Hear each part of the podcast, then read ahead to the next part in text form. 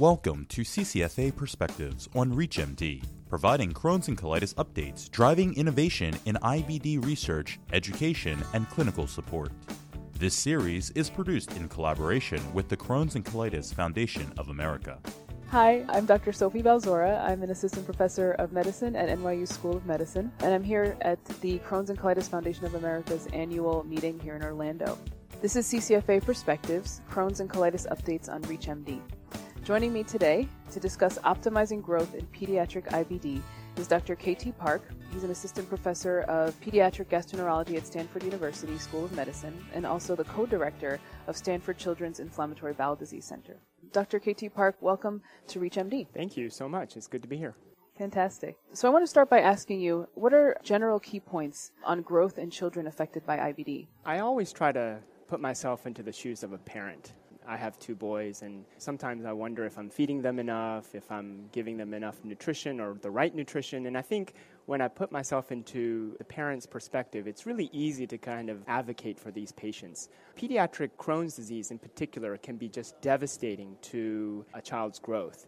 In particular, boys who are diagnosed before their growth spurt, which usually happens around 13 and 14 years of age, they're the ones who are particularly vulnerable. And the reason is because several folds. Before their peak height velocity, this is when their muscle mass and their bone density need to be optimized for that critical period. And when you're diagnosed just before that time, that's when all the damage can happen. And the damages can happen from a couple of key steps. I think first, it's very important to recognize that we're trying to judiciously use therapy strategies to have a corticosteroid sparing approach. So we know that long term, frequent steroid use can be just detrimental to muscle mass and bone density. So we really want to be cognizant of that.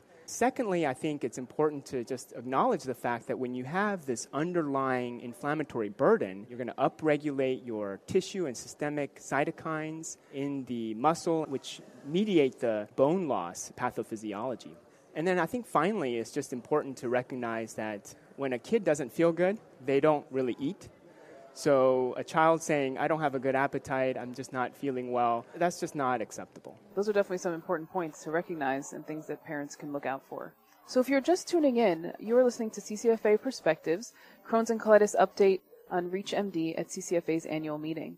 I'm Dr. Sophie Balzora, and I'm speaking with Dr. KT Park, Assistant Professor of Pediatric Gastroenterology at Stanford University School of Medicine and co-director of Stanford Children's Inflammatory Bowel Disease Center.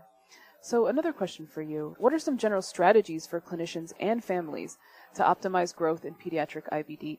Sure. I've rehearsed this quite a bit with my patients. And I think the best way for the patients to understand this is to think about sports. When I use a sports analogy, I feel like they get it. Offense and defense. We have to play the offense and we have to play the defense. If you don't if you're not playing both, you're going to lose and have a child potentially have permanent and irreversible negative effects of growth impairment, particularly due to Crohn's.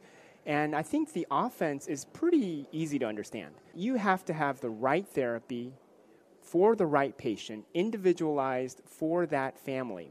And when a patient is in clinical remission, but perhaps there's an indolent, subclinical inflammatory burden, that takes a toll on growth over the long term.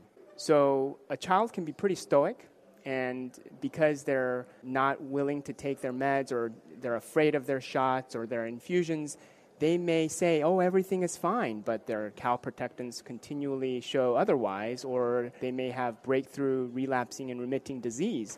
So that's not acceptable, and that means that your offense is not optimized. So I really want to reiterate to my families affected by pediatric IBD that tight disease control and making sure that indolent disease is well controlled with the appropriate therapy, possibly using preventative, proactive approach and often using a biologic or some other therapy that will really get the inflammation under control.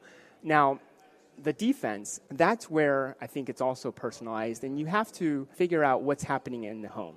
Is the child complaining of poor appetite? And are they just a slow eater?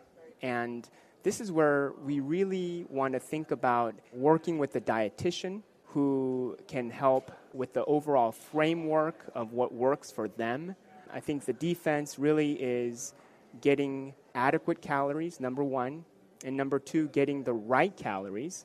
Just because you have enough calories from junk food doesn't mean that you're getting enough adequate, the right nutrition. So I think offense and defense are very important, and uh, the defense really comes as a team based approach leveraging the experienced clinical dietitian. It's always important to have analogies. I think it's a great way to explain things to people and kind of simplify them, and you pose some interesting solutions to a lot of challenges. So thank you again for your time. Um, we really appreciate it. Thanks.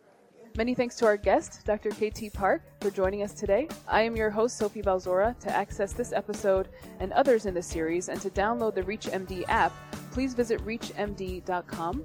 We encourage you to leave comments and share your program with your colleagues. Thank you for listening. This has been CCFA Perspectives on ReachMD, produced in collaboration with the Crohn's and Colitis Foundation of America. For access to this and other episodes, and to download the ReachMD app, visit reachmd.com forward slash CCFA.